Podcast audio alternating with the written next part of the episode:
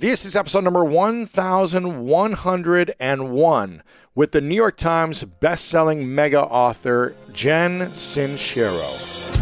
Welcome to the School of Greatness. My name is Lewis Howes, former pro athlete turned lifestyle entrepreneur. And each week we bring you an inspiring person or message to help you discover how to unlock your inner greatness. Thanks for spending some time with me today. Now let the class begin.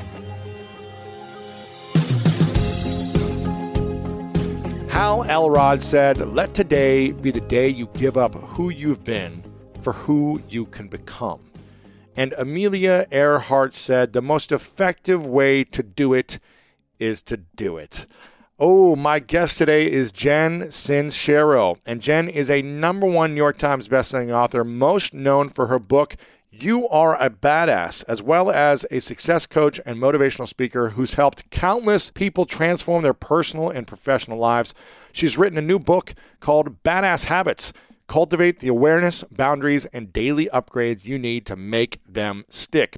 And in this episode, we discuss how to stop feeling stuck in life, the habits of the most successful people, the skills Jen believes everyone needs to master for success, how you can reframe your fears to overcome them, how to go from being broke to having financial freedom, how to create habits that actually stick, and so much more. If you're enjoying this, make sure to share it with someone you think would be inspired by this as well. And a quick reminder to subscribe to the School of Greatness here on Apple Podcasts, Spotify, or anywhere that you're listening to this, as well as give us a rating and review to let us know the part you enjoyed most from this episode. Okay, in just a moment, the one and only Jen Sincero. When I launched this podcast in 2013, I had no idea how complex the production process would get. From increasing the amount of shows per week to booking more and more guests, there is a lot to keep track of. But now that my team uses Monday.com, I have the confidence to keep scaling up what the School of Greatness offers for my listeners without scaling up the complexity of the process for my team. Monday.com WorkOS is a customizable platform that gives my team the ability to easily create the tools we need and want for the work we do. We've been able to create any workflow we can imagine on Monday.com, and it's made meeting our team's needs so much easier. Projects, leads, client requests, and more. All of these processes are kept organized in Monday.com WorkOS. As our business continues to grow, we are able to stay efficient and focused with Monday.com. The platform is super flexible so teams can customize it to fit their needs, create a workflow from scratch, or simply pick a template, get started right away, and adjust it however you want. It's a great solution for teams of 5 or even 5,000. Collaborating across the globe is easy with Monday.com. For your free 2-week trial, visit Monday.com. That's Monday.com for your free 2-week trial. If you're a business owner trying to hire, you're probably running into some obstacles as you try to find the right fit. We've been there too as we work to grow our team. Maybe you're coming across challenges like needing to hire ASAP, yet having tons of resumes to sort through. Or the reverse, not having enough applicants with the right qualifications, because recruiting can be tricky. Trust me, we've been there many times. And hiring can feel like trying to find a needle in a haystack, which is why you should try ZipRecruiter for free at ZipRecruiter.com/greatness. Here's how it works. When you post a job on ZipRecruiter, it gets sent out to over 100 top job sites with one click. Then ZipRecruiter's matching technology finds people with the right skills and experience for your job, and then it actively invites them to apply. And get this, 4 out of 5 employers who post on ZipRecruiter get a quality candidate within their first day. It's insane. And no wonder over 2.3 million businesses have come to ZipRecruiter for their hiring needs. So while other companies overwhelm you with way too many options, ZipRecruiter finds you what you're looking for, the needle in the haystack. And right now you can try ZipRecruiter for free at this web address, ZipRecruiter.com/greatness. Once again, remember to go to this unique place, ZipRecruiter.com/GREATNESS. ZipRecruiter, the smartest way to hire. Welcome everyone back to the School of Greatness podcast. Very excited about our guest. Jen Sincero is in the house. Good to see you, Jen. Good to see you. Very excited about this. I was just telling you before that you are one of the few books that I've actually completed in my life. I've maybe finished cover to cover 20 books, no lie. I usually skim a lot of them. I'll dive in pieces. I'll read half of a book, skim the rest type of mentality. But I finished your book in 3 days. You're a badass. So congratulations on getting a dyslexic to complete a book. And I'm curious, you've got a new book out called Badass Habits, which is all about how to cultivate the awareness, boundaries, and daily upgrades you need to make them stick. And I want to start with a question about some of the habits you wish you would have started earlier in your life that held you back in a big way. What were some things you wish you would have done that you know now? I wish, honestly, I'm so grateful for my life at this point that I'm very aware that it all happened for a reason, and I wouldn't have a lot of ridiculous stories to write about in my book if I didn't, fall flat on my face over and over. So with that in mind, the only habit I wish I had gotten into earlier was practicing my guitar. Why is that? That's because then I'd be so much better now. I suck. And it's like, I don't know. I just feel like that. Okay. As I'm speaking, I'm thinking of more. I would say practicing my guitar and practicing languages. Like I would love to be better at Spanish and Italian. Right? I just, for 20 years, I have been at the end of every year regretting that I did not pick up another language. And every year I would say, okay, this is the year. And I would try it for a week. And then it'd be so hard and exhausting that I was like, this is too hard for my brain to learn. And last year I finally said, okay, I've been saying this for 20 years. I either need to let go of this dream and this desire and just say, you know what, it's not for me. I don't care anymore. Or I need to go all in. And I finally hired a full-time Spanish teacher. Wow. Three days a week. And I'll tell you what, it is challenging. And I feel like I'm barely learning anything. I know I'm getting a lot better, but it still feels like it's so far away to be able to speak fluent Spanish. But at least I'm not resenting myself, and out of integrity for me saying I'm going to do this without doing it for 20 years. So all right. You've I wish I had done 20 years ago as well. Yeah. You have thrown down the gauntlet, brother. I'm on it. Yeah. Listen, let's have a Spanish off. Have you been taking lessons or no?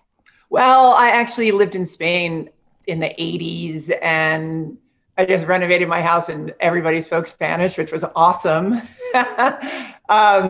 And I'm pretty good. So what I need to do is go live there and just immerse myself and go live there alone, like nobody else who speaks English. But I would love to also learn Italian. And I'm finding that the little bit of Spanish I know trips me up so massively that I feel like I have to forget Spanish altogether. I don't know.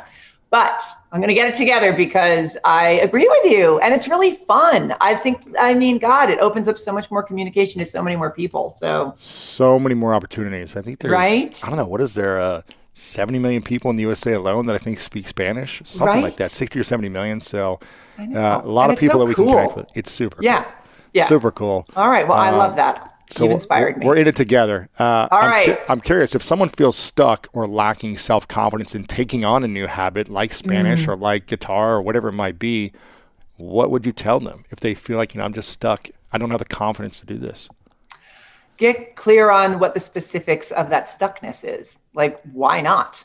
Why were you stuck? Like, what? It's going to be hard. I'm going to be bad at it. Like, what do you know the specifics of?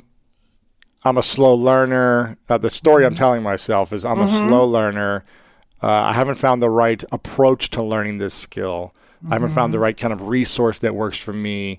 The time commitment is taking so long for me to learn hola that how am I going to learn an entire language?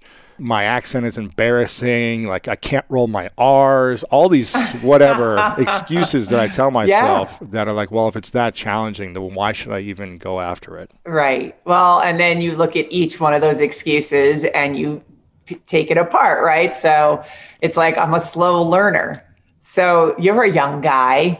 If you start now, then, what is it going to take? Let's say it takes even 20 years. That's still awesome. In 20 years, you're going to be fluent in Spanish. It'd be amazing. So it's just about paring it down and questioning all your fears and excuses. Absolutely.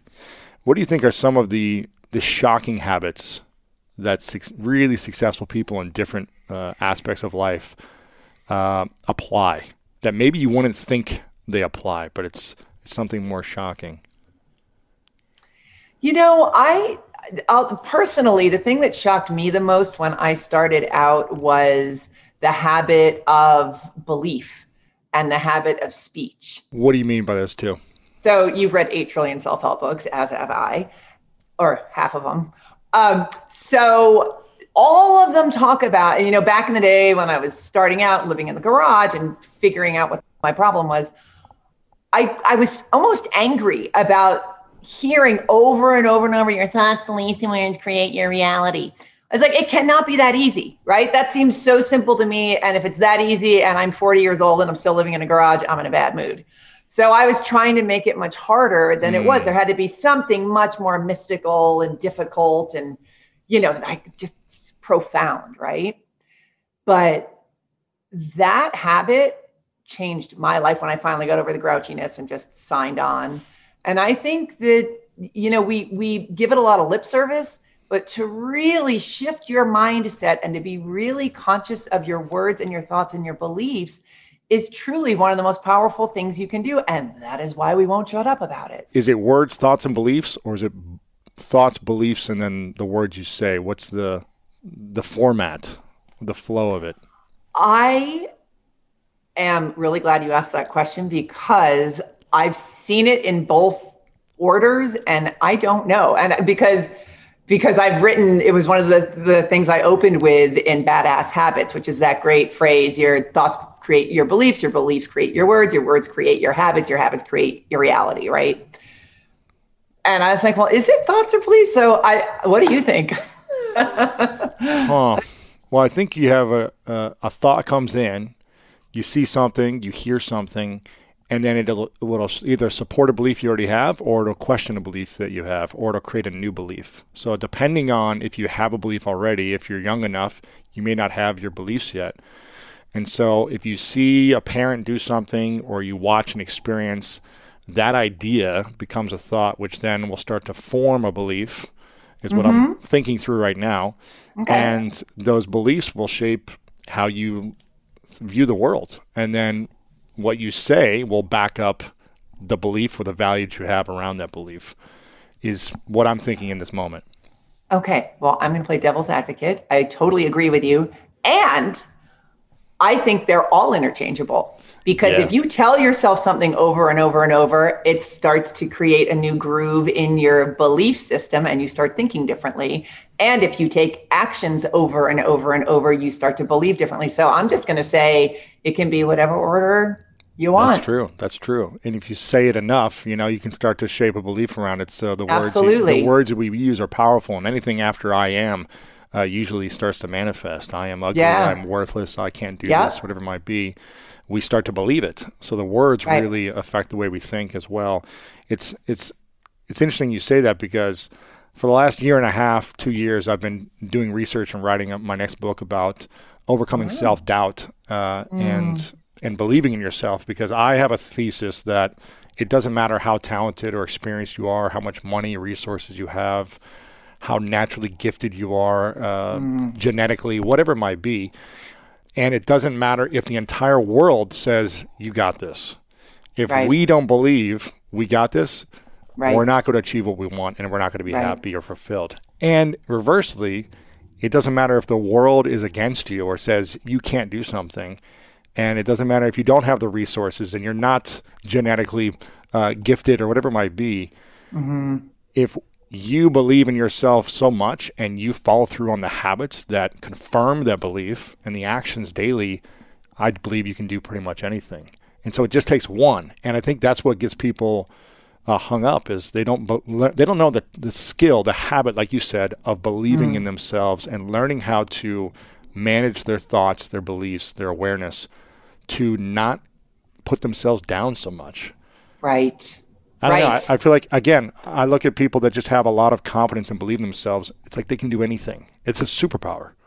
Absolutely. I think you're absolutely right. And I'll tell you, one of the things that inspired me so much back in the day was other writers who couldn't write their way out of a paper bag. I was like, if that jackass can get on the bestseller list, what's my problem? Like, that's, you know, There are also amazing writers who inspire me, but I'm honestly more inspired by the people who just have the chutzpah to go out there. Just do it. And do it and be successful. And, you know. And you're like, they're not that talented. You're like, they're not that good of a writer, but they did it. Yes. When did you learn to believe in yourself? You know, it's interesting. I think I believe in myself in a lot of areas, and I don't believe in myself in a lot of areas. So I think that we're all, you know, we're complicated creatures. And, but I've always had, I don't know, just, I've always, if I get excited about something, I'm pretty unstoppable. And I've always been that way. I talked my way into college. I was making films when I was like 7, you know, just sort of winging things when I was, you know, when I really didn't know what the hell I was doing. But I know there's other places I just fall flat on my face. Sure. But yeah. But the excitement around it, it sounds like when you're excited about something, then you start to believe, okay, I can figure this out. And honestly, I think, and this is something that I really stress in my work, is that it's the emotional aspect of everything that's honestly even more important than the belief at the beginning. Because I believe if you're excited about something, so for example, with my whole money making stuff, like, you know, that was my big hurdle that I got over that sort of sent me on this trajectory of self-helpery. I didn't believe I could make money. I had a lifetime of proof that I sucked at it.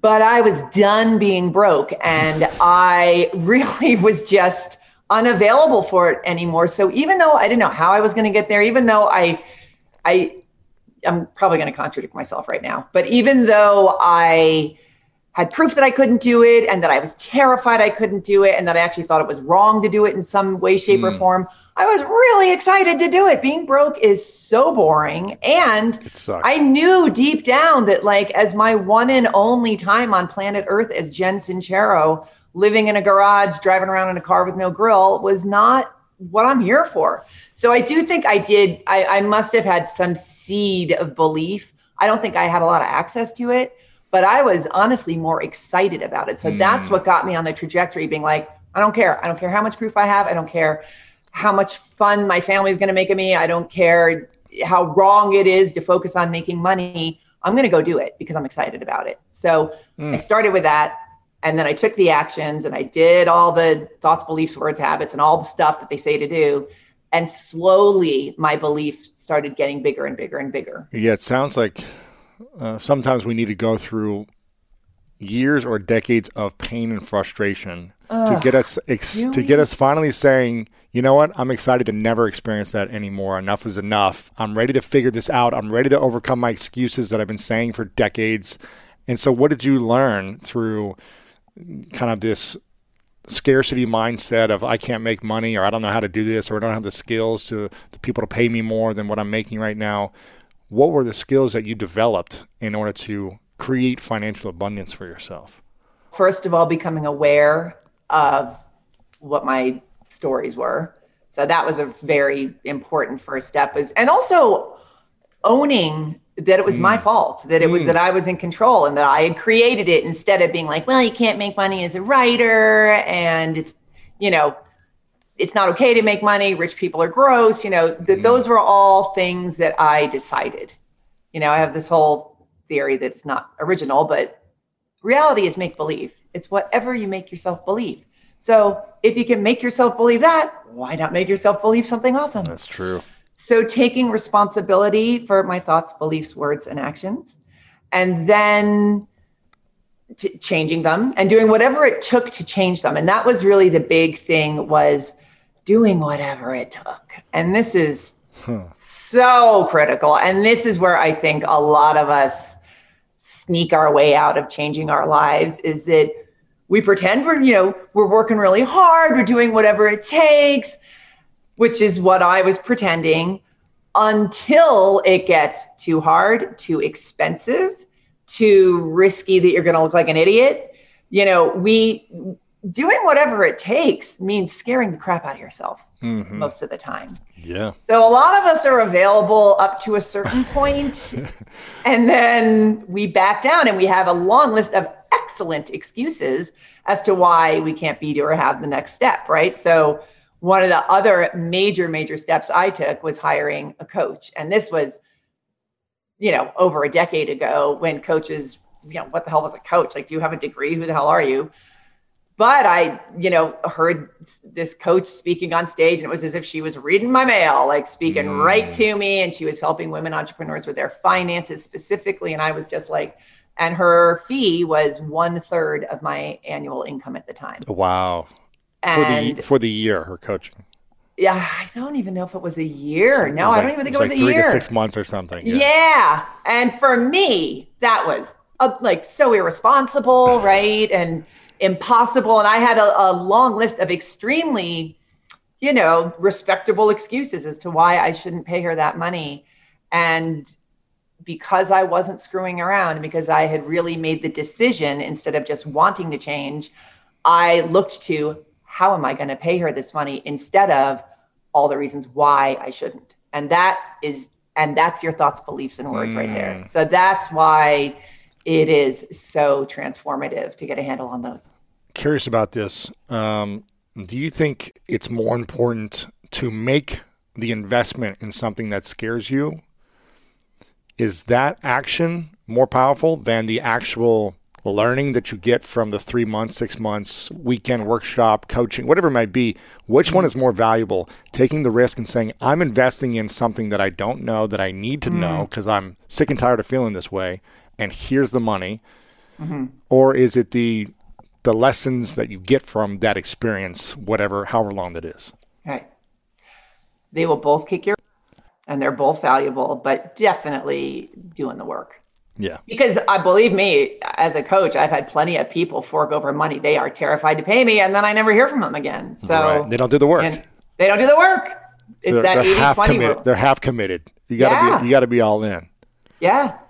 So what did you learn in that first coaching experience at, I'm assuming you were 40 still, around that this age? You don't have the money to invest in this coach, but you're feeling like I need to do something, and I've tried other things and they haven't worked, so I'm going to try this. And it was calling you. What did you learn that, you know, that helped you break free of these old beliefs? I guess at that I learned I was a total badass. Like, I learned that I was not screwing around because I did I was like in the front of the class raising my, like, I did every single thing she said, no matter how terrifying it was. And I tripled my income in 3 months after starting with her, paid her, you know, made the money back that I invested, and, you know, and then some, and paid off my debts and stuff. So I think it was that I could do it. You know, for me, it really was like, all right, the impossible. It was I think all of us have a couple things in our lives that really seem impossible or out of reach that we see other people do that were just like, that part of my brain was left out when I was born. Like, I literally felt like other people, like I would see people in private jets or, you know, whatever. And they were like a different species to me. Quite frankly, they were like grown-ups and I was a 17-year-old. That's sort of how I always felt. So I honestly felt in my core that it was unavailable to me, that kind of wealth or that kind of just grown-upness. And so in those first 3 months, I was like, I can do this. I was incorrect. So you started to create new evidence and proof that there was a different belief than the thing you were holding on to for 40 or whatever years. Right. When you started to see specific results. How does someone gain that belief that there is going to be future evidence when they haven't gotten it yet, the results? I don't know. And that's why I say you got to be excited. Because I think that, you know, and we can certainly, that's not true. We can look to other people who might have a similar story as ours and be like, well, he or she did it, so why can't I? And, you know, we can look for proof of little things that we've done or big things that we've done in other areas of our life and be like, well, if I did that, why can't I do this? But sometimes, and I mean, especially for me and especially around money, it was so heavy and so deep and you know, and honestly, and one of the things that I learned at the beginning, and I write about this in Badass Habits, is I was so we love to be right as humans, right? So we love it. And even when it doesn't serve us, we cling to rightness. Like, you know, if anybody had told me when I was in the garage that I could make money and that, of course, I could make as much money as I wanted to be as successful as I wanted, I would have been like, I have 40 years of proof that I can't. I am a 40-year-old person living in a garage, driving around in a car that doesn't work. So I would defend it with my life, right? And we do this unconsciously because I believe the need to be right is very primal.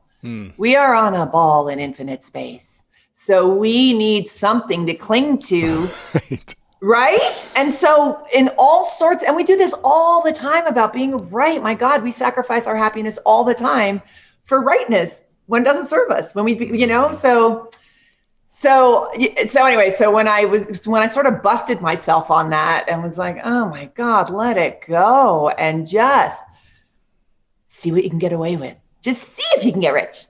Who gives a crap if you've spent your whole life broke? Let's just see if we can get away with it. And that kind of excitement and lightness is so important to me. That really helps me. Yeah. Anytime I'm afraid of something, my thing is I create a fear list every year of the things I'm most afraid of that still hold me back or create insecurity or embarrassment or whatever it is.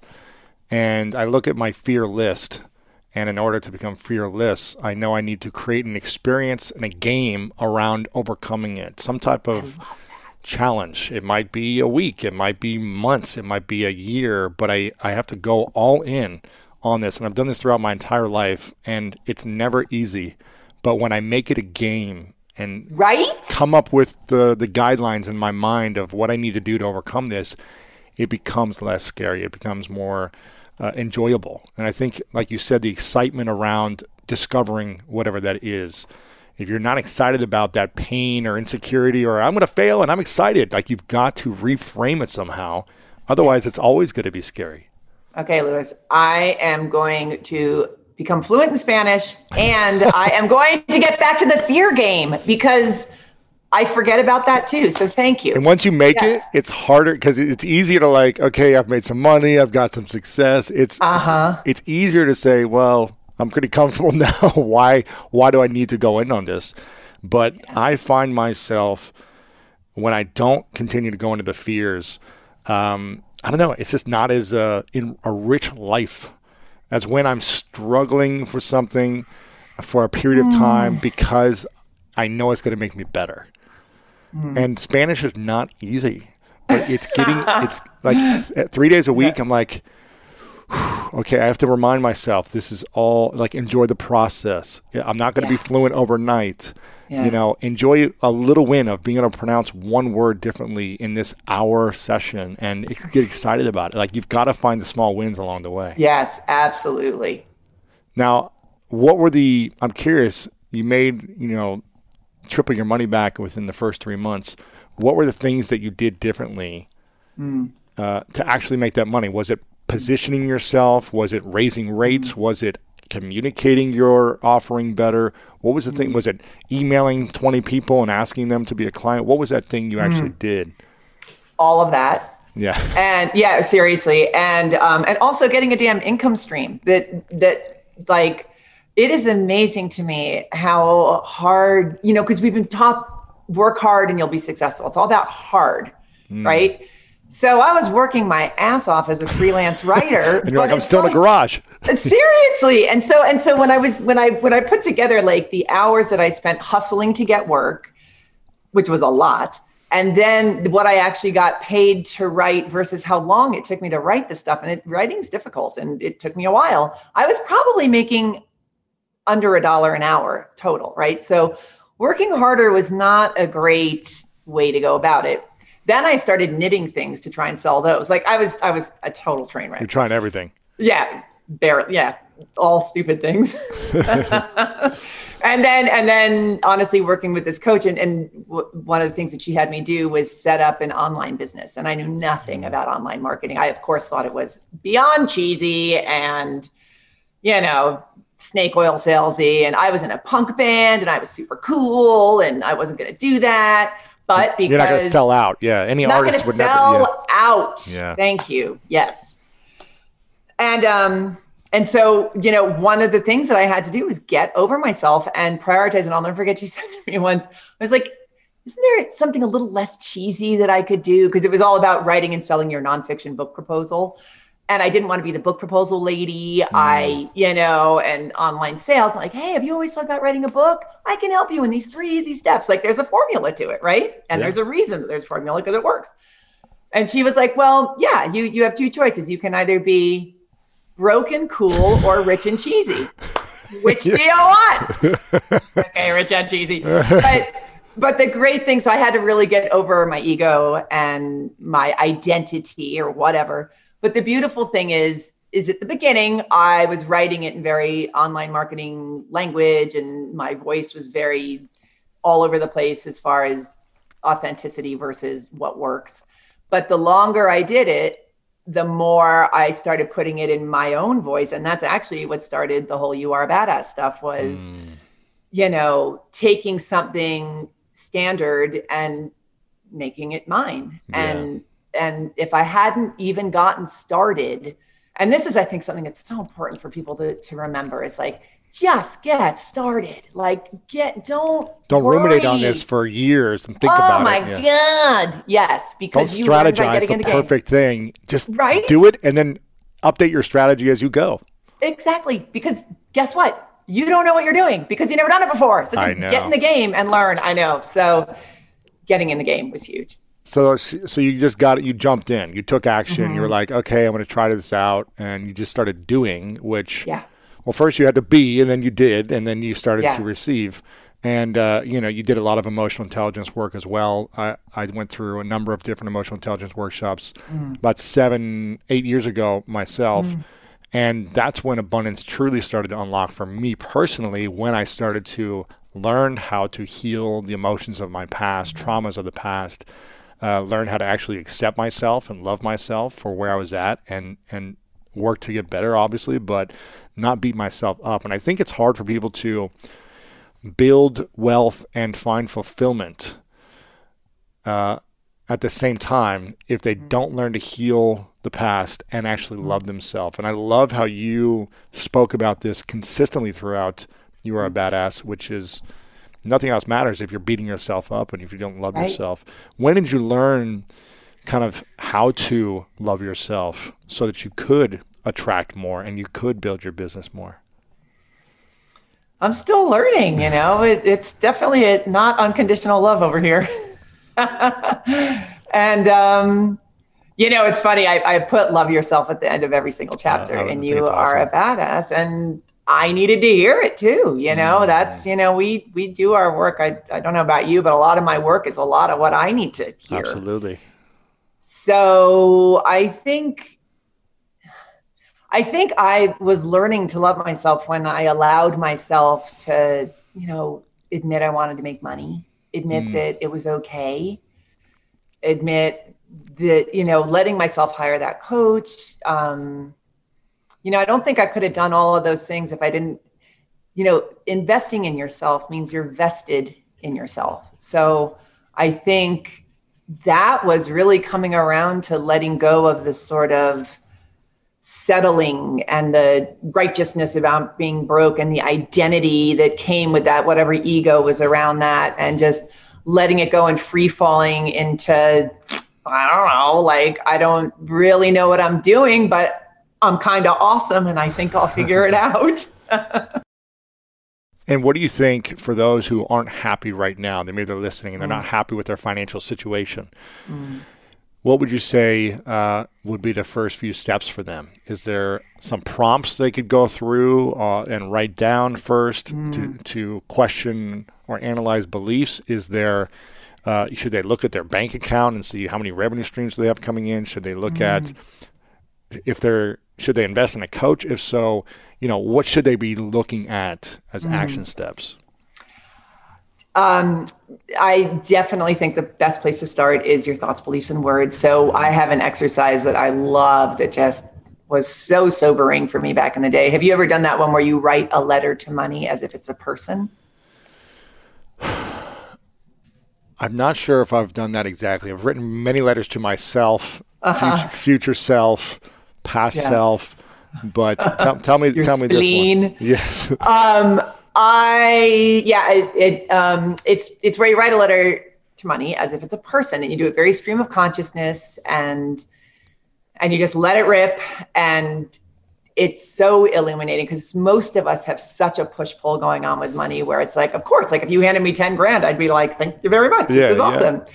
But then we also feel dirty for pursuing money. We think rich people have no morals. We think we'll have to sacrifice the things we love. We think we'll lose friends and family if we get rich. We'll, whatever. And so when you do it stream of consciousness and really treat it as if it's a person or a thing, it blew my tiny mind when I saw. What happened to you? What were your? Oh my God. Well, So I had lots of, I love you.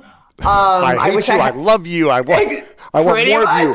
Get out of my life. It was like a dramatic relationship. Yeah. Yeah, it is. It's an abusive relationship. And they say, if you take the money out and you replace intimacy, like man or woman, whatever you're into, samesies.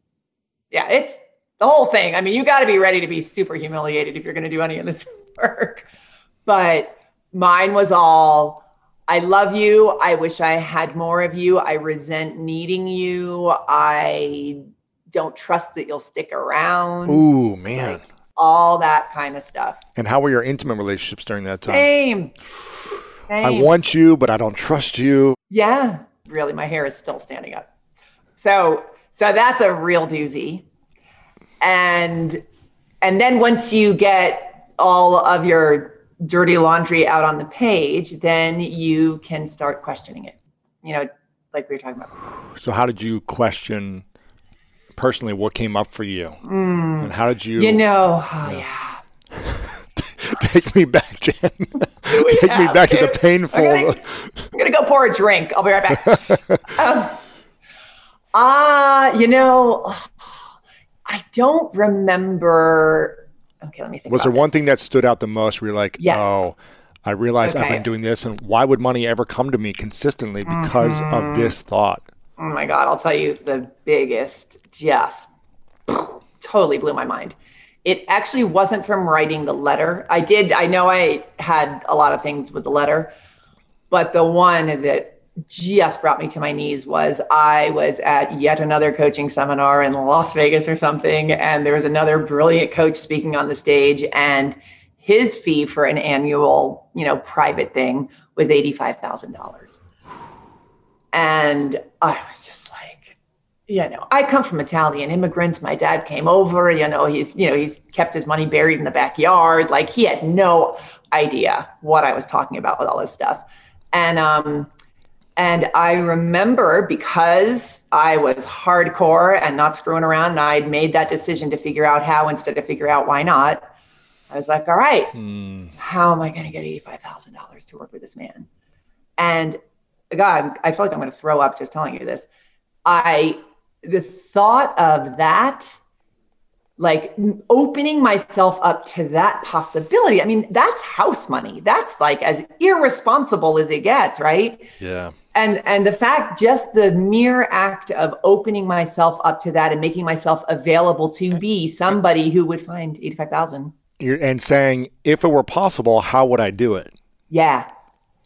And so what did you Oh my discover? God. Okay. I actually get a lot of my information through like quick visual visions. Mm-hmm. And I had this image of my dad, who's so sweet and not the best at showing intimacy, but he loved me to death. And the way that he would show me was by giving me a 20 or helping me with my rent that month or whatever. It was always through money is how he showed affection. And I had this image of him in his little yellow V-neck sweater, which I have now made kind of famous, but with his hands in his pockets, looking at his feet, so sad, because if I got rich, I wouldn't need him anymore. Ooh. And that's what was holding me back. Really?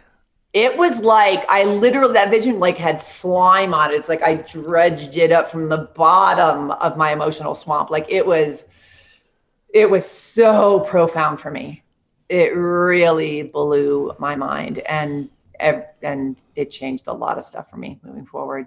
So when you came to realize that, did you, this was all just unconscious. You weren't even thinking about it before, but you knew that's how you got love, and he was able to express love in that form by helping in some way financially or something like that. So when you realized that, did you address him about it, or was it more about you addressing it with yourself and letting it go and realizing that he's still going to love you, even if it's not through that way? What was that process like? It was awesome. I started visualizing him being really proud of me, which he totally was, and being happy for me and feeling relief that I wasn't going to be, you know, living in a gutter next week. And this was the biggest part for me, which I cannot believe I was able to do, because I have issues around this with my dad, but I still let him give me money. Because in the old days, I was like, you don't see who I am. I just told you I got $1 million for a book deal. Da, da, da. Like, you're not listening to me. But it's all he knew how to do. So I would tell him all of my great successes. And at the end of the conversation, he'd always be like, well, you need some money. You need $100. And I'd be like, sure, Dad, that'd be great. And it made him really happy. I was psyched to get $100. Yeah, yeah, of course. And, it really healed our relationship. It was amazing on so many levels. And I think this is common for a lot of people. I think a lot of people don't realize that what's holding them back is they don't want to outshine their parents in some way. Yeah, or their siblings or anyone in the abandonment. Family. It's abandonment. It's hard when you're like, I think there's a lesson in the 48 Laws of Power by Robert Greene. I think it's maybe in that book, which is not saying we should live by this book, because it's more about strategies of like war and power, but there's some good lessons. There's some amazing lessons in there. And one of them is, I think it's never outshine your mentors. Like, always pay respect. Like, you can do greater things, but make sure you're always paying respect to your mentors and not like belittling them once you surpass them type of thing. God. And so I think it's a figuring out how do we continue to let our star shine bright, but also continue to elevate the mentors that were there before us and you know, give them the honor and respect. Oh, yeah. You were able to heal that, you feel like, from that process of just discovery and awareness? Yeah. Yeah. And it was so fun after that, like seeing how much joy it gave him to give me money. I was like, oh my God, that's so dear. So you didn't stop receiving money, even though you didn't, from him, even though you were like, I don't need to feel loved and I don't need the money anymore. You didn't stop it because it allowed him to express his feelings and emotions and love for you, right? But how much of a sacrifice is that for me? I mean, big whoop-de-doo. So it's just all he knew, you know, so. That's beautiful. What were the steps on how you got the $85,000? Or is that something you invested in or no? Yeah, I did. $85,000. That's a lot of money for coaching. What? So, yeah. So you thought to yourself, there's no way I could do this. But then you started to shift and say, well, okay, if it was possible, how would I do this? What did you do? God. Well, I love this process. Oh my gosh. Okay. So this is why also I'm always screaming and yelling about, you have got to do stuff that scares you out of your mind. Scares you. If you are not scared, you are on the wrong track. It is so important. And here's the thing, before you get into what you're about to say, like, if you didn't figure out a way to make that investment, that process is going to accelerate everything, because now you need to be in motion. You need to overcome fears. You're in action. You're creating mode as opposed to safe mode and like, well, I don't know how I'm going to make it, so I'm just going to stay where I'm at. So it forced you to get into creativity, action, value into the world. So what did you do? After I finished throwing up, I actually, to be clear, and this is all such a long time ago that I don't remember all the details. I ended up not working with that particular coach, but then there was another coach who charged just as much. Yeah. And I ended up hiring that coach. I remember, you know, it's, and this is this, what is this saying? I can't remember the actual saying, but it's like, when you desire something, when you really, really, really desire it, you can't have the desire without the means to make it manifest. If it's a real desire, because, you know, desire is of, it's Latin, not Spanish, but desire is of God, the sire, the father. So it's been given to you by the universe. Mm. So why would the universe give you desire? And they'd be like, psych, can't have it, right? Interesting. So if you desire something, if you want something deeply, you're saying that the universe has the tools and resources for you to manifest it. And this is going way out to the cosmos. Bring it. You literally cannot have a thought and a desire without the manifestation of, without whatever it is already in existence, because they are one and the same. Because time and space are not real and blah, blah, blah. I don't really understand it, but I've read it. Have you ever read The Science of Getting Rich by Wallace Wattles? No, but that's what I think Rhonda Byrne read and created The Secret from. I think it was that book was the... Okay, first of all, it's like this thick. It's so short, you'll love it. Okay. The Science of Getting Rich, is that what it is? The Science of Getting Rich by Wallace Wattles. I've read it 600,000 times. That was my go-to. I loved it.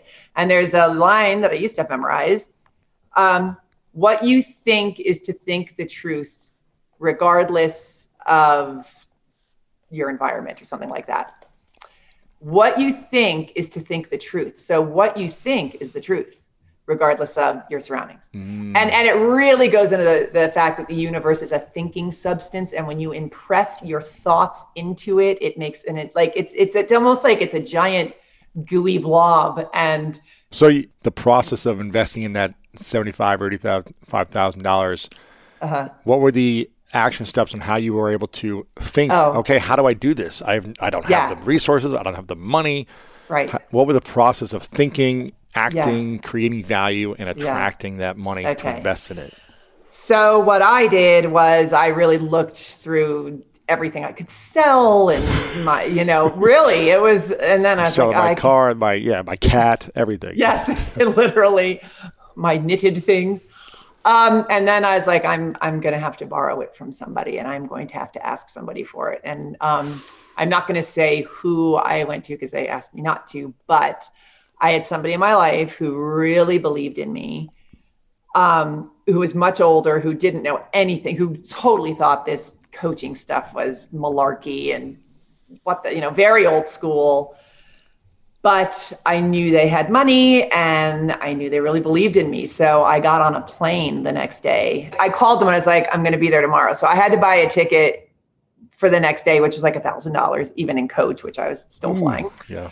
Yeah. And for me, that was like $1,000, but I did it because I remember, oh my God, this was such a weird moment where I was so nervous about all of it that I had a chocolate bar, and I am not an emotional eater. I have other freaky things I do, but I remember just like shoveling this chocolate bar in my mouth, like, I'm emotional eating. This is what it feels like. And just eating this whole chocolate bar, getting on the plane the next day, flying out to see this person, and sort of spending the day and just being like, I want you to know everything's okay. Like, there's nothing to worry about. And then asking them and just sort of explaining, like, I've been working with coaches. I have had such incredible success, and I feel like to really get to the next level of where I want to be, I really believe I need this, and I really believe in this person who can help me. And I mean, when I told them the price tag, I will never forget the look on their face. Right. Like incredulous. And we just sat there with it, and I was like, that's what I'm asking. Oh my God, I'm going to cry. And they wrote me a check. Wow. And I made the money back. Maybe that year, like I hustled. I was like, this person so believes in me. This is about not letting myself down, not letting them down, whatever. But I made it back and kept doubling my income from then on. And so I can't tell you how much I did not want to ask them for that money. It's the worst thing in the world when you don't have money for something and you ask, whether it's even a parent or a friend, it's the worst feeling. I remember when I was 23 to 27, I was broke. I was living on my sister's couch for about 1.5 years during that time. And every day I felt like a bum because I wasn't paying rent for that 1.5 years. I wasn't paying for food. I really wasn't contributing in any way financially. And I remember every day I was mooching off my sister. I was just thinking to myself, I never want to have this feeling ever again. It's the worst feeling. Sometimes it's necessary, depending on where you're at in your life, and you might need a phase of a period of time. But eventually, one of the greatest things that happened was my sister said, she was just too nice. She let me, it was supposed to be like a month. She let me stay for 1.5 years. And she said, okay, Lewis, like, it's time you start paying rent. And it was the scariest thing ever, but it was also the greatest gift she gave me, because she was like, you either need to pay rent or you need to leave, because I need to find like another renter here, like whatever. And so I left. So I left because I didn't want to pay rent. And I went to my older brother. Oh my God! Good thing you have a big family. And I said to him, "Hey, I need a place to stay. I don't have any money."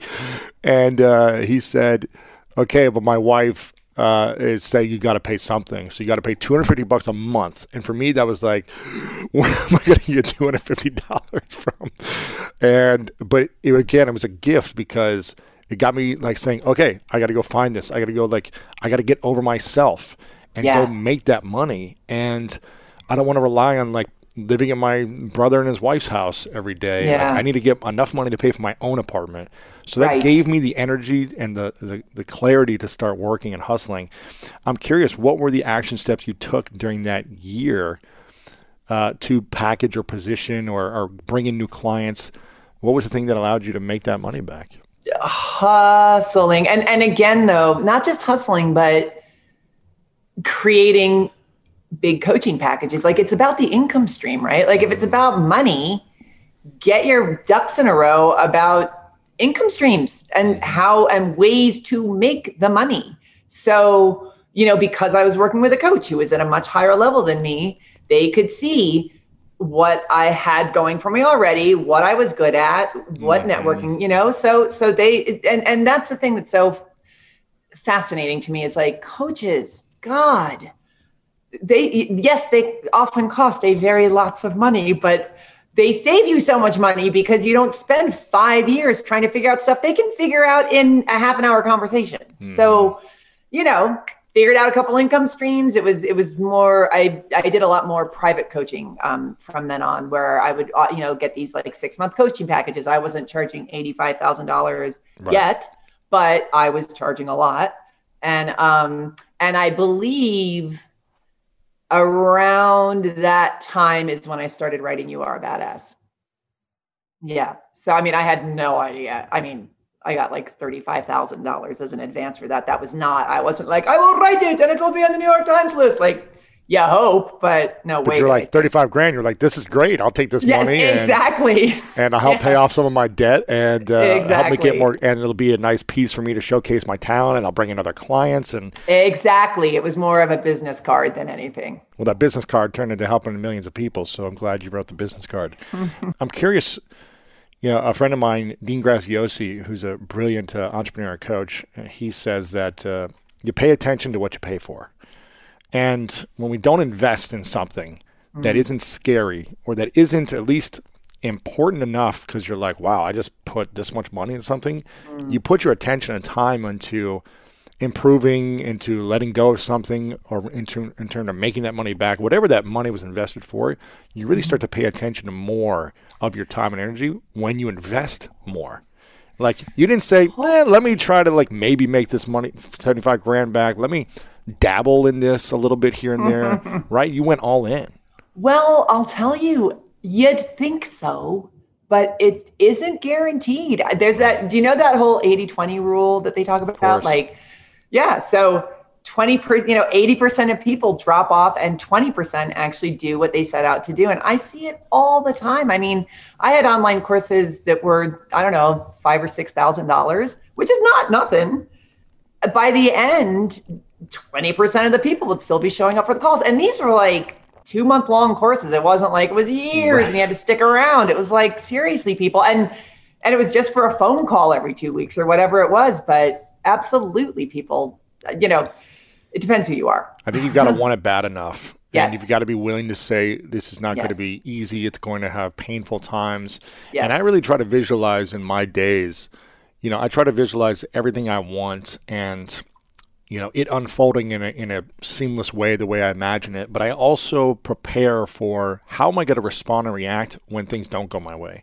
Yes. When something gets in the way or I'm distracted or I'm sick for a few days, like how am I going to arm myself with the tools or accountability or the coaching or the strategies to then continue to take the actions so that I don't go off the rails on what my commitments are, because nothing is going to be perfect in our journey, right? So we've got to create those tools and strategies for when things go wrong, how you're going to keep showing up. I love that. And the beautiful thing about being human is we are not very original when it comes to our excuses and our distractions and all the ways that we try to knock ourselves off. So you know what they are. You know them by heart. So congratulations. Exactly.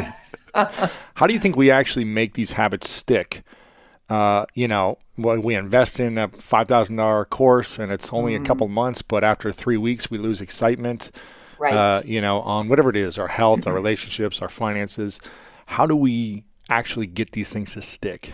Well, one of the things that, one of the most important things I think is keeping that excitement up, because it really is about staying connected to it and realizing that it's worth it when it gets sucky. Because as you said, it is going to. Don't be surprised that it gets sucky because it's going to. So I always talk about going to the spiritual gym, which is, you know, mindset and excitement are muscles. And like any other muscle, you don't get to go to the gym and get in shape and then stop going to the gym because now you're in shape. You have to continuously work it out. So the spiritual gym is constantly reading self-help books, constantly listening to inspirational speakers, meditating, listening to music that totally pumps you up, walking around in nature, having a mastermind partner, you know, getting a coach. All of those things keep that muscle in shape, because how changing your mind. I mean, we do it like 6 trillion times a day. So keeping it strong takes a practice. It does. And even when you know, even when you've gotten results in the past or you've been healthy and fit for a while, it's easy to just say, I got this figured out, and take a month off and realize, oh, I just gained 15 pounds and I'm like tired from walking now. It's a consistent thing you've got to do. I know from experience, it's a consistent thing you've got to do is to pay attention to things that matter, that you're excited about, that you want. And you can't really take time off on habits to support you in accomplishing your goals. You can relax and take, you know, vacations, and you can take moments and things like that. But in order to really continue to grow, you've got to keep putting in the work. Absolutely. From my experience. Absolutely. And I think also with habits, getting into the habit of the habit is really important, where, you know, so let's say you're working out every day and you go to the gym for an hour and a half. You know, there are going to be days when it is the last thing you want to do, but if you can just drag yourself there. And even if you just stay for 10 minutes, you're still in the habit of going to the gym. You're still a person. You still identify as somebody who works out. So that's great if you can just get into the habit of the habit.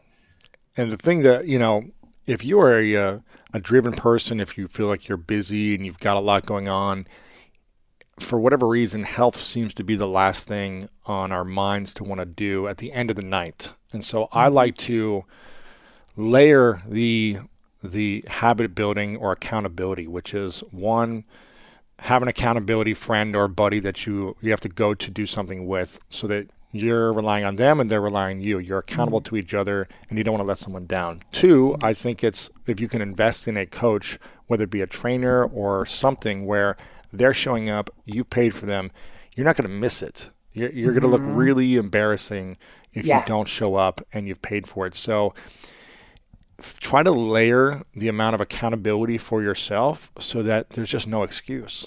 And it's going to cost money and it's going to take energy and effort, but that's what's going to keep you healthy and abundant and growing. So that's what I try to do. I have coaches with every area of my life, from relationships to meditation to business to my fitness. And I think it's, you can get great results on your own, but it's just hard to be as consistent in all the areas on your own. I love that. That's so smart. And I love, you just made me think like just the layering of the accountability. It's almost like there's categories. There's like financial, humiliation, right? Like everything, just all this. Accountability, everything. Yeah. I think about this a lot where I'm like, I do pretty well, like on my own. I can get good results. I can accomplish my goals. Mm-hmm. I can stay pretty fit. Like I have good relationships. But I just know that when I pay for a coach who is world-class, mm-hmm. like I've got a boxing coach right now because I wanted to start this year of like learning boxing. Okay. And I've been running a lot during the pandemic, and all I do is run. There's no gyms open here in LA. So it's like, mm-hmm. I was like, I want to mix it up and be more athletic. Yeah. And I was like, okay, I could go to a boxing gym class. There are outdoor classes with masks and everything. I could go to a class and pay $25. And there will be coaches there and a group of people. I can do that, and I'm going to get a good workout. Or I can go to a one-on-one private lesson and pay a lot from someone who's an Olympic medalist, and it'll accelerate the process so much faster. Right. And it's going to commit me to wanting to be healthier in between so that I have more energy during that class. Right. It's like the different levels of layering the opportunity for you to succeed, as opposed to just say, okay, I put it in my calendar that I'm going to work out 3 days a week. Like you're going to miss one of those days probably because life happens and you're not feeling good. It's like you've got to stack the opportunities in your favor.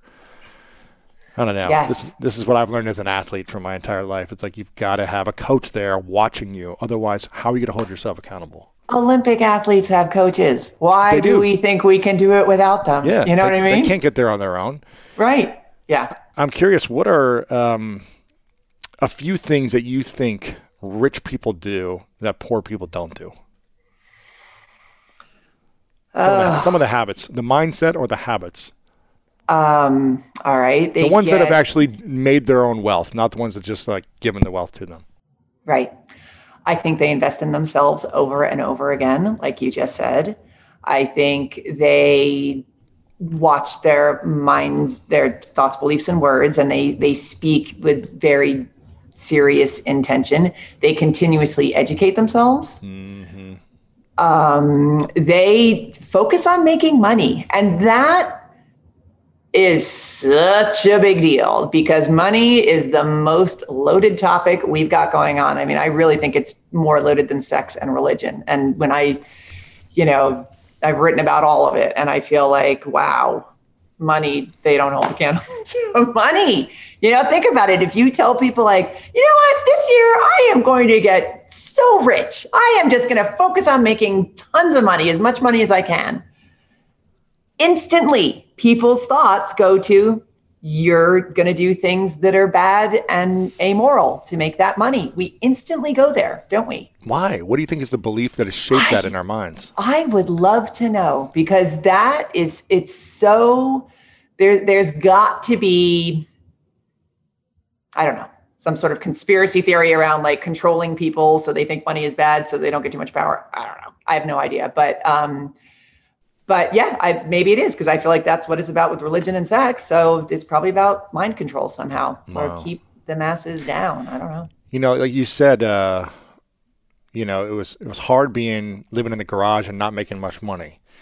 It's hard being a human being with money as well. There's still challenges that come up, but I tell you what, it's a lot more enjoyable to have problems with money than to have problems without money. Absolutely. And so when people are like, money can't buy happiness, I'm like, yeah, I mean, you can certainly be unhappy with money, certainly, but it's so much easier. Money just gives you options and freedom. Yeah. I love options and freedom. Options and freedom make me happy.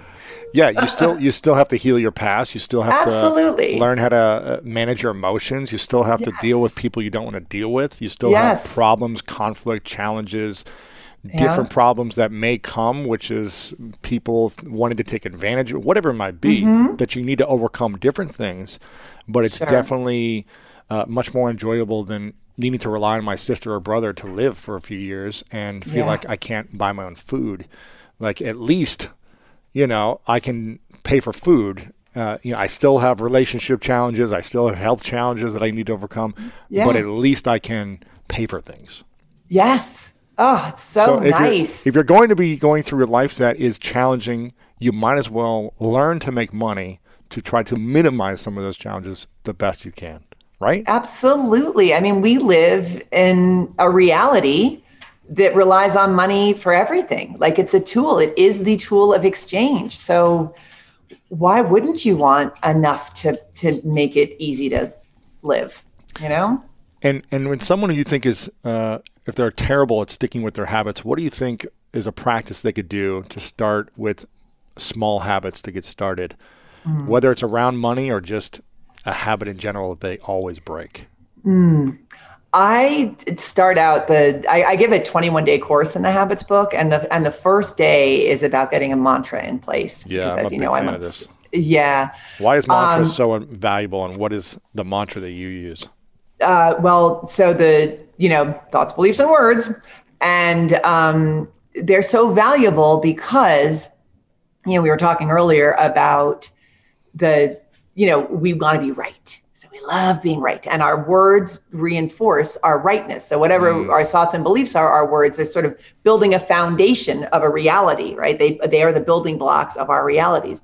So, for example, when I was living in the garage, my mantra was, I can't afford it. I said I can't afford it 600 times a day.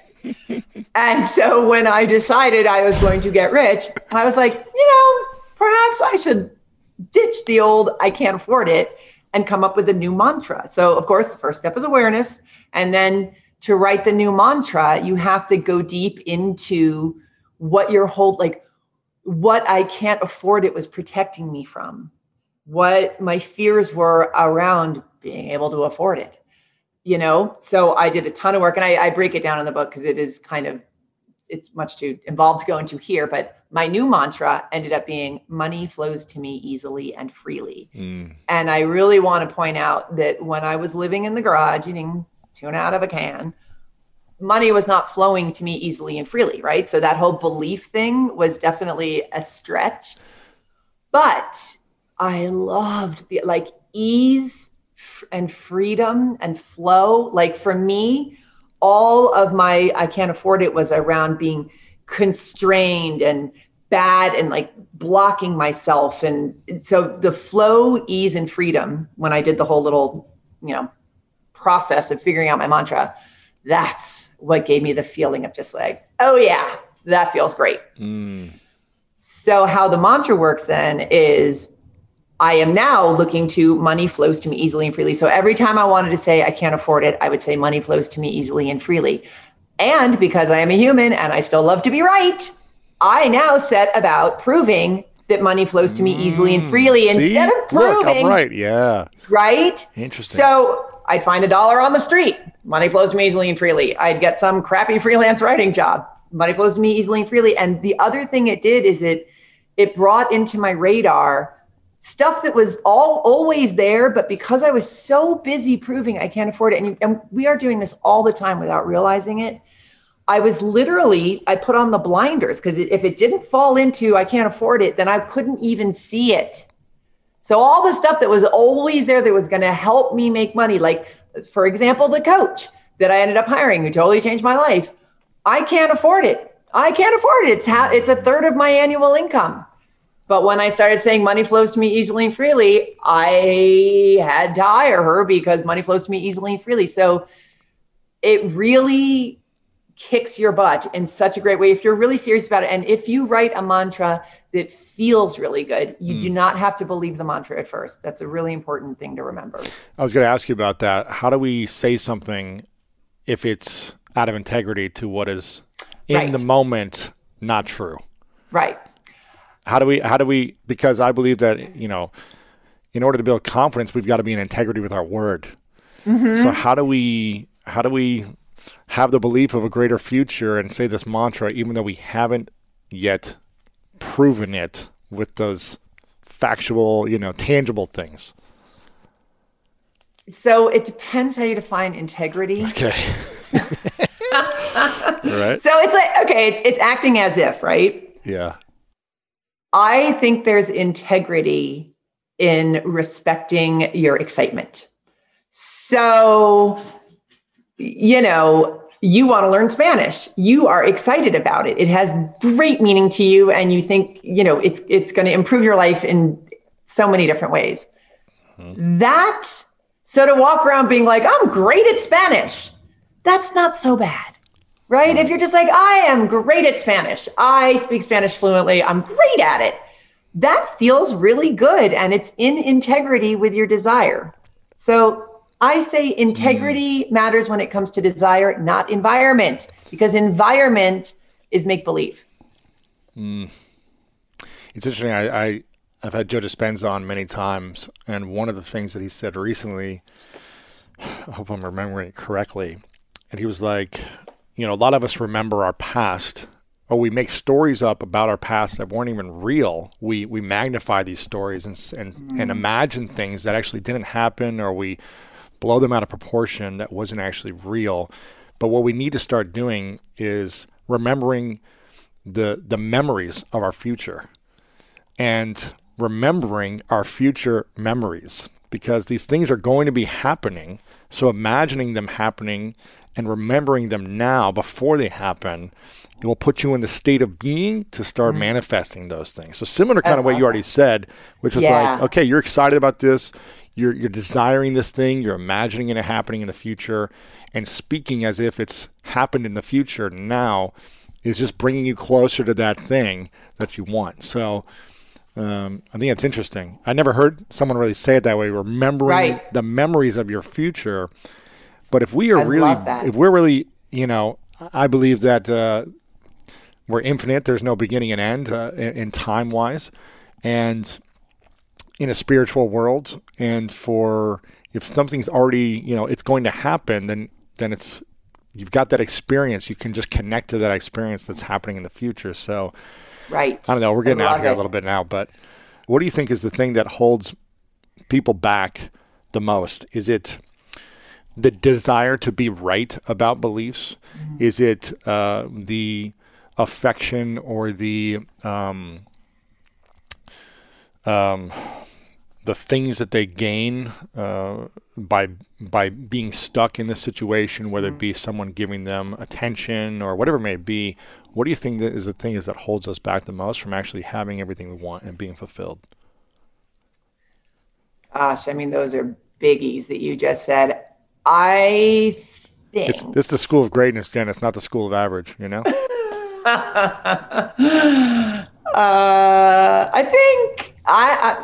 I'm going to go with abandonment, Bob, for 1,000. I'm going to say abandonment. Being abandoned. The fear of being abandoned? The fear of being abandoned. So I think on a very primal level, especially as babies, if we are abandoned, we die. And you know, being rejected is about being abandoned. Changing your identity, which you have to do in order to change who you're being, right? So the fear of that is abandonment. If you change who you are, the people who love you for who you are right now. You know, and this is honestly, I have yet to do a talk and a Q&A where the question does not come up, where somebody says, what do you do when the people closest to you don't support your growth, right? Most common question ever. The reason it's so common is because when you change who you're being, the people you love are at the greatest risk, right? So Joe Schmo down the street, when you're like, hey, I'm going to quit my job and open up a restaurant, your mother might tell you how risky it is, how restaurants, you know, 1 out of 10 restaurants succeed, and your friends will make fun of you because now you're, you know, think you're Mr. Big Stuff or whatever, but Joe Schmo down the street's like, rock on. And you're like, why is Joe Schmo all happy for me when the people who allegedly love me are dragging me down? And it's because subconsciously, mostly, they're afraid that you're going to change and they're going to lose you. And you're basically killing off your old identity, is who's the person they love, right? And they also, this is also part of it, they're no longer right. And they love to be right. They are right about who you are. And if that changes, and they also love to be right about the fact that you can't do something like that, that's risky and scary. So it's just a mess. But the bottom line is a lot of people they'll stay small. They won't go after their hopes and dreams because they don't want to risk losing the people closest to them. This is so true. Everything you're saying, I resonate with so deeply. I believe that we have three main fears that hold us back from being great. The fear of failure, the fear of success, and the fear of judgment or other people's opinions. And when I, on my last book tour 4 years ago, I would ask people this question. I was like, how many of you are afraid to fail? And, a lot of people would raise their hand in the room. Half the people in the room or whatever. And then I'd say, how many of you are afraid of success? And I would see just as many people raising their hand who said they're afraid of success. And as an athlete growing up, I don't know if you played sports, Jen, but as an athlete, you learn that failure is information, it's feedback, it's necessary to learn how to catch the ball, how to score, how to do these things. So it was a process towards accomplishing your goal. So for me as an athlete, I knew that I'm going to fail every day and it's going to help me get better. And I want to succeed because that's the goal I'm going after. But when I would ask people, I was like, why are you afraid of success? And they were like, because then my family may disown me or they won't accept me or they'll feel like I've left them or we see things like whatever it may be. And so people play small, like you said, which I think is sad because there's so much light that each one of us have and there's so many opportunities that we could create, but we hold ourselves back in fear of losing people, of outshining people, of their opinions of us. And I think you're right about this fear of rejection and abandonment, because when we are changing and evolving, our identity shifts, like you said. Yeah. And it doesn't serve anybody because yes, you will definitely lose people. I am sure you have lost some people on your journey. So many. Me too. And I've kept so many. I mean, then the friends I've gained new friends. Right. So hallelujah. Yeah. And how great. I mean, I never would have met all the new people I met. And I've helped a lot of my friends just by example, raise their own stakes and change their own lives. And I've been able to help them more because I've helped myself and now I can offer them a helping hand up. So staying small really serves nobody. And what I'm hearing you say is we almost need to be in constant kill mode of our past identity that doesn't support us in the desire we have to become something greater. We're always having to kill something off of a belief or an idea that we've held on to in order to accomplish something. Is that right? Yeah, absolutely.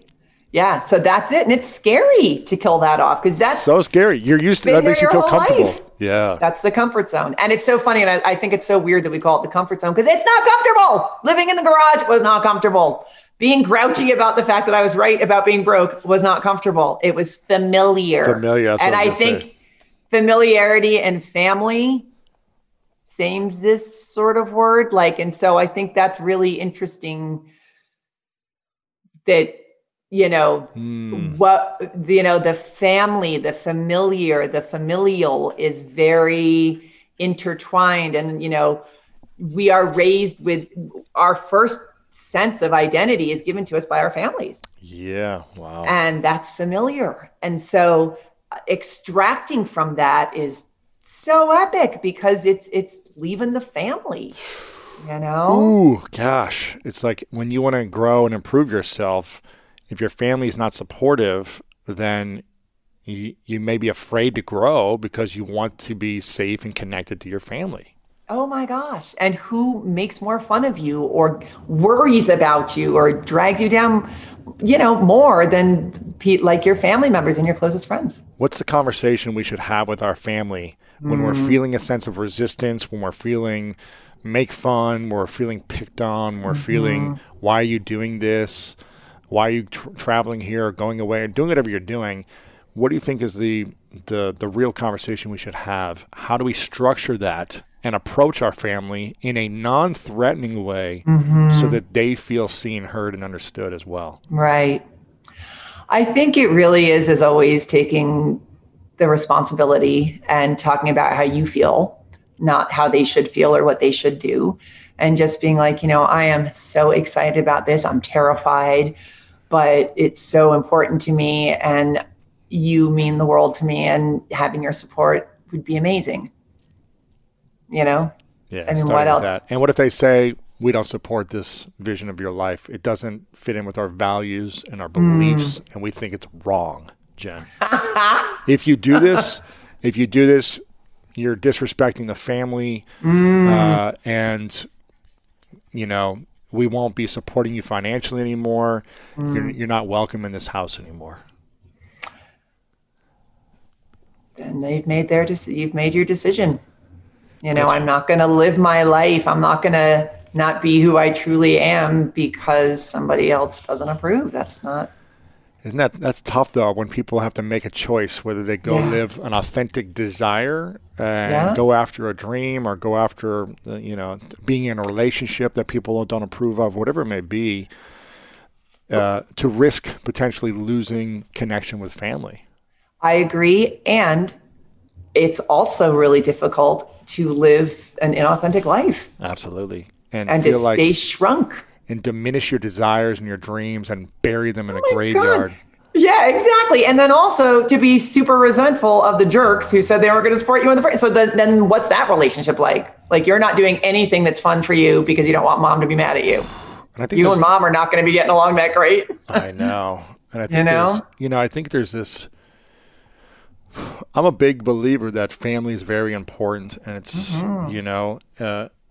one of, if not the most important thing, is having great family relationships and dynamics and the importance of it. But when someone is unwilling to support your dreams, or at least be open to exploring the possibilities of you going after something and encouraging and supporting, then are they truly the type of person that is caring about you as well? Is it only their fears and insecurities? Right. Yeah. And that's a tricky dynamic. It's tricky. And so that's why, success is not for weenies. You've really, and here's the other thing too, though, that I find a lot when it really is, and especially with family, I mean, I certainly have had my back and forths, but I find it, time is a wonderful thing. And so out of the gate, they may not be on board, but through time and through seeing you blossom and through seeing that they're not losing out on anything and seeing that it actually is better, give it some time. I think giving people time to grow and wake up is really important. And so in the beginning, I suggest just not sharing your hopes and dreams with the people who aren't going to support you. They're not going to. So what's the point? Yeah. And how do we cultivate healthy boundaries in our lives with partners, family, friends who maybe aren't as supportive as we wish they would be? Getting clear on what you're available for and what you're not available for, and getting into the specifics of that, like when we speak in vagueness, it doesn't really serve us. So getting very clear, like, how much time are you willing to chat on the phone with your friend? How, just getting into whatever specifics it is with that sort of, if you have a bad boundary, if there's resentment and passive aggressiveness and, eye rolliness or, smotheringness or whatever. There's so many different kinds of bad boundaries. Control, yeah. Yeah, control. And that goes both ways with bad boundaries.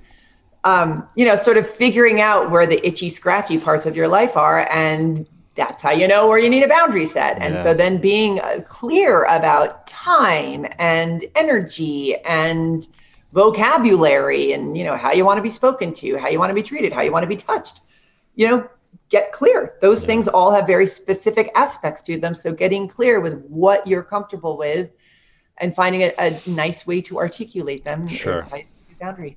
And what would you say is the greatest challenge you're faced with in your life right now, whether it be the bad habit you've yet to break, or the one you need to build, or the insecurity or challenge you have yet to fully accept, embrace, and overcome? Oh boy, there's so many to choose from. I feel like right now, one of the biggest is, and it's funny, I don't think of it as a challenge. I'm excited to do it, to figure out what I want to do next. Because you've written, what, 3 or 4 big books now? Six. Sixth book. And I'm excited. I mean, my God, thank you. I'm so grateful that it's a quality problem, right. but just really feeling like getting clear about what I want to put my energy into next. Cause I really, I've never lied about this one, but I don't like to write very much. So I'm like, am I going to do another book? And so I don't know. It's a lot of work. Writing it's a lot of energy and time. I've been working on the research for my book for almost 2 years. And I'm like, yeah, just sitting down and organizing all the thoughts. It's just, oh my gosh, it takes epic time and energy, but you got to be excited about it. You got to be excited. And believe me, when you were talking about like remembering the memories of your future self, I was like, with writing, that's the only way I can get through it is being like, okay, being on the fun podcast, talking about my new book. Like I totally imagine what comes, because having written is one of the greatest feelings on being earth. Done and being like, here, print it. Yeah. That's amazing. Best. So that's totally worth it. And, I love my career and I love my tribe of people who buy my books. And so that I would never change for the world, but but the writing process, I am absolutely one of those super reluctant, like wait to the last minute drama. None of my friends will answer the phone when I'm writing a book. So yeah, I think figuring out what I want to do next. And I'm also not going to worry about it. Like I'm also I just finished my book and we're in a pandemic. So I'm like, I'm going to do puzzles next. That's my big goal. Play some guitar and hang out with your dog. Yeah, exactly. What do you think are 3 skills that every person should learn to master who are trying to create abundance financially? Self-awareness. Mm-hmm. What does that mean? What does self-awareness mean to you? Becoming aware of your beliefs, thoughts, and words. Becoming aware, taking responsibility for the stories you're creating. Surrounding yourself with greatness. Really putting yourself in situations that are going to stretch you, hanging out with people who inspire you and challenge you and educate you. Really, your environment is huge. We are so influenced by our environment. And then the last one is consistently scaring the crap out of yourself, doing the scary stuff. That for me has been my life. And I feel like, I'm just taking notes here. I love that you're taking notes. I feel like I'm always learning. You got to learn. And you got to constantly remind yourself, even if I've, learned most of this or know all this already, I've always got to remind myself, this is why it's important to do this. Since I was a kid and I dealt with crippling insecurities in many different areas of my life, from the way I looked, from the way I spoke, from my teeth being crooked to having big ears, to being one of the tallest kids in the class, to being the dumbest kids in the class based on grade card, between not being able to read and write, all these challenges that I built more and more stories on why I was not worthy, not good enough, why girls didn't like me, whatever it is. And when I was a teenager, I started to say, like, I'm sick and tired of feeling, beating myself up constantly and feeling insecure, that I started to give myself these challenges. I started to give myself these challenges of, okay, what is my big fear right now that just makes me feel sick in my stomach? And I no longer want to have this feeling. And I would give myself these games and challenges to go all in on them and create an environment of discomfort daily until it became fun. And it's been a journey of, 25 years of doing that around many different areas of my life, from salsa dancing to talking to girls to writing a book to public speaking to learning an instrument, to learning a language, like all these things. It's nothing has been like, I feel like I'm going to be good at this and this is easy. It's all been, this is really scary and this is really uncomfortable.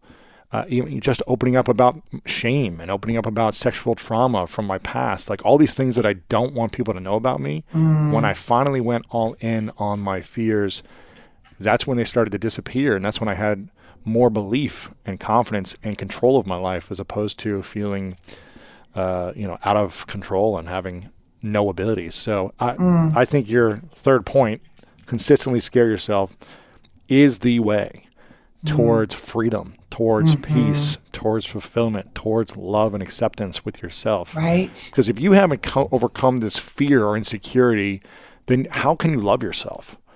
I don't know. That's a goodie. I don't know how you can love yourself if you're constantly beating yourself up about an insecurity. So you either need to say, okay, I accept this insecurity and this is just where I'm at in my life and I'm going to love myself in spite of the insecurity, or you've got to say, I don't want to have this anymore, so I got to do something about it. So either way, you either got to just say, okay, this is where I'm at, I accept it, or I'm going to take action and then overcome it. I don't know. Is there another way that you think?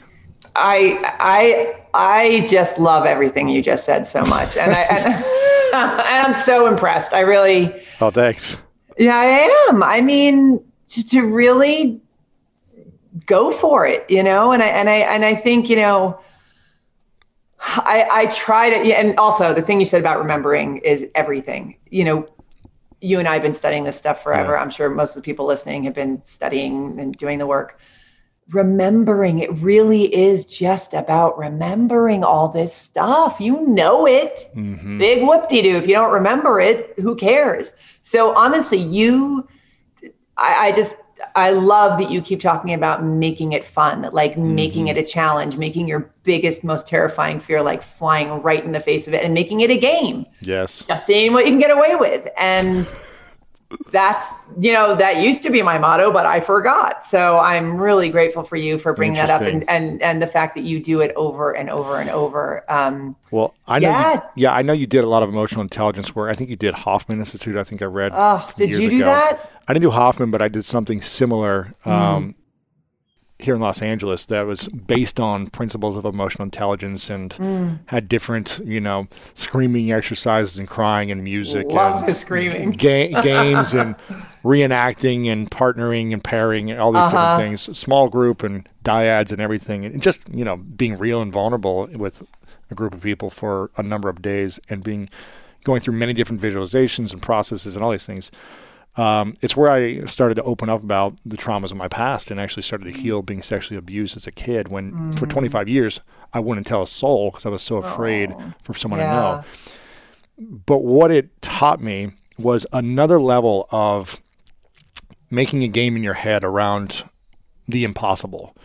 I don't know if you guys did this in your coaching or experience around this, but we would create these stretches, which was like, okay, you're afraid to do this, go out and in 3 hours, go ask someone for $100 or go ask for a free meal that you would never get a free meal from, and enroll people in yourself, in your vision, in something greater than your fears so that you can prove to yourself you are greater than your insecurity and your fear.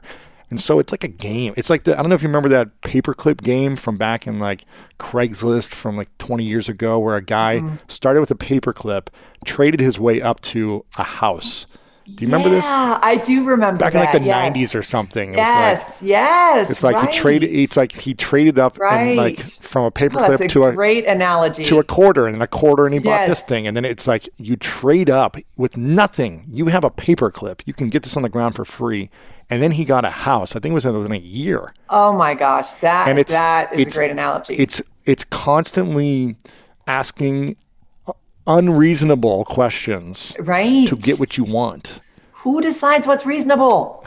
Come on. We're on a ball in infinite space. We are. A ball in infinite space. It's insane. I know. I love everything you said. I think it's one of the reasons I wanted to connect with you for years is because I just think very similar to your thoughts. And and I appreciate the way you curate your information and experiences so that we can understand it in a more manageable way.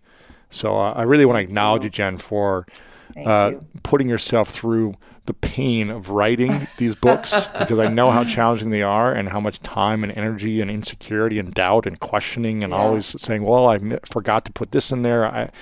I know how challenging it is. So I acknowledge you for showing up even when you didn't think your words might be seen by that many people, even when it was only a $35,000 advance, even when you thought maybe you'd sell 1,000 copies.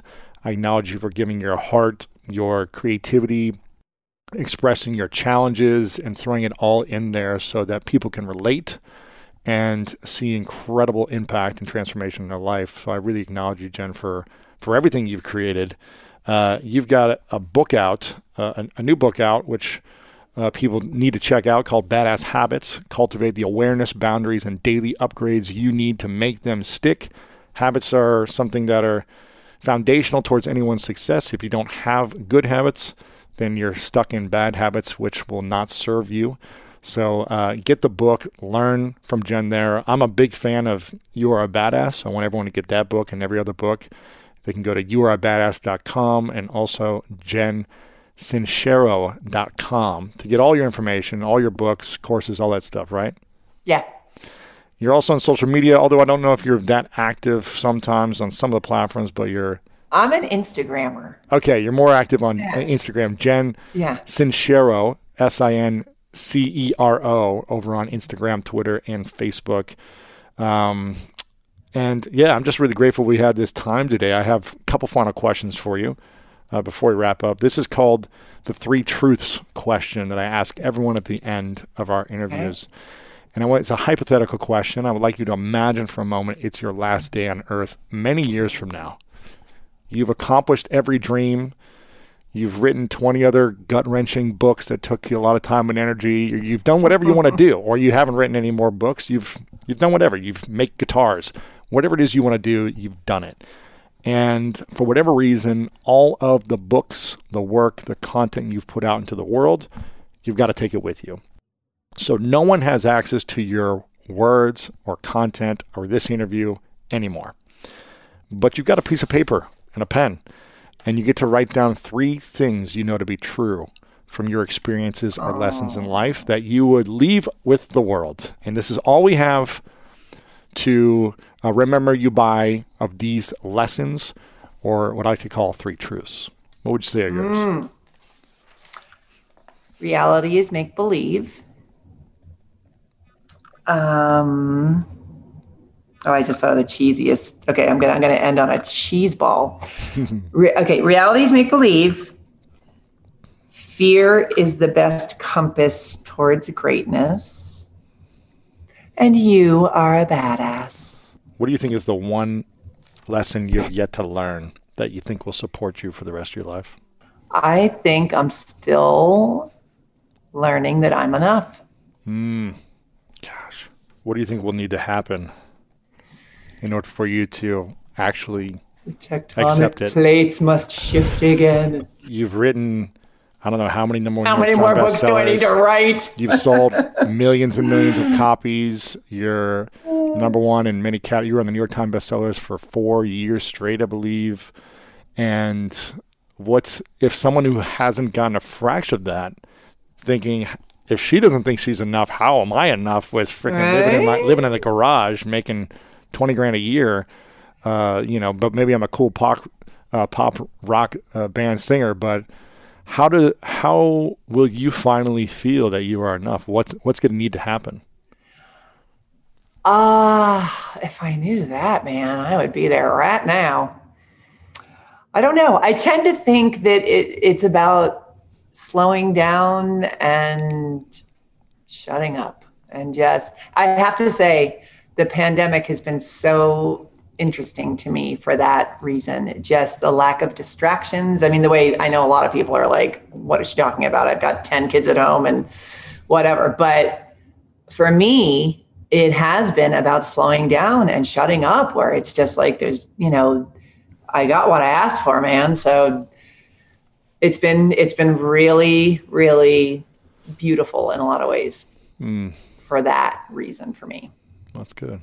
Yeah. Well, I hope sometime soon you learn that you are enough, and we appreciate you. And you're loved, you're worthy, and you matter. My final question for you is, what is your definition of greatness? Allowing yourself to be whatever's in your heart, regardless of what anybody else says. Jen Sincero, thank you so much. I appreciate it. Thank you. That was so fun. Thank you so much for listening to this episode. I hope you enjoyed it. Make sure to share it out with a friend that you think would be inspired by this, that you think would get some inspiration, some information to help them improve the quality of their life. Just text a few friends right now. Post this over on social media. Make sure to tag me as well over on social media. And you can use the link lewishowes.com/1101 or copy and paste the link wherever you're listening to this podcast right now. And if this is your first time here, or if you've not yet subscribed but you've been listening for a while, then do me a favor and click the subscribe button right now over on Apple Podcast or on Spotify, and stay up to date from the latest and greatest from the School of Greatness, because we bring you some of the most incredible people in the world, and they share things here that they don't share anywhere else. So make sure you're subscribed to get the best information you possibly can from these incredible individuals we have on. And if you've yet to leave us a rating and review, then please leave us one over on Apple Podcast with your biggest takeaway from this episode, because we want to continue to make this better, and we'd love to hear your feedback over on the reviews and rating section on Apple Podcast. And if you want inspiration sent to your phone every single week from me, then text the word podcast right now to 614-350-3960 to get on our special and secret texting list, where every week I'm going to send you messages to continue to motivate and inspire you on your goals and in your dreams. And I want to leave you with this quote from Abraham Lincoln, who said, "Discipline is choosing between what you want now and what you want most." Whew! I hope you enjoyed this one, and I want to remind you, if no one's told you lately, that you are loved, you are worthy, and you matter. And now it's time to go out there and do something great.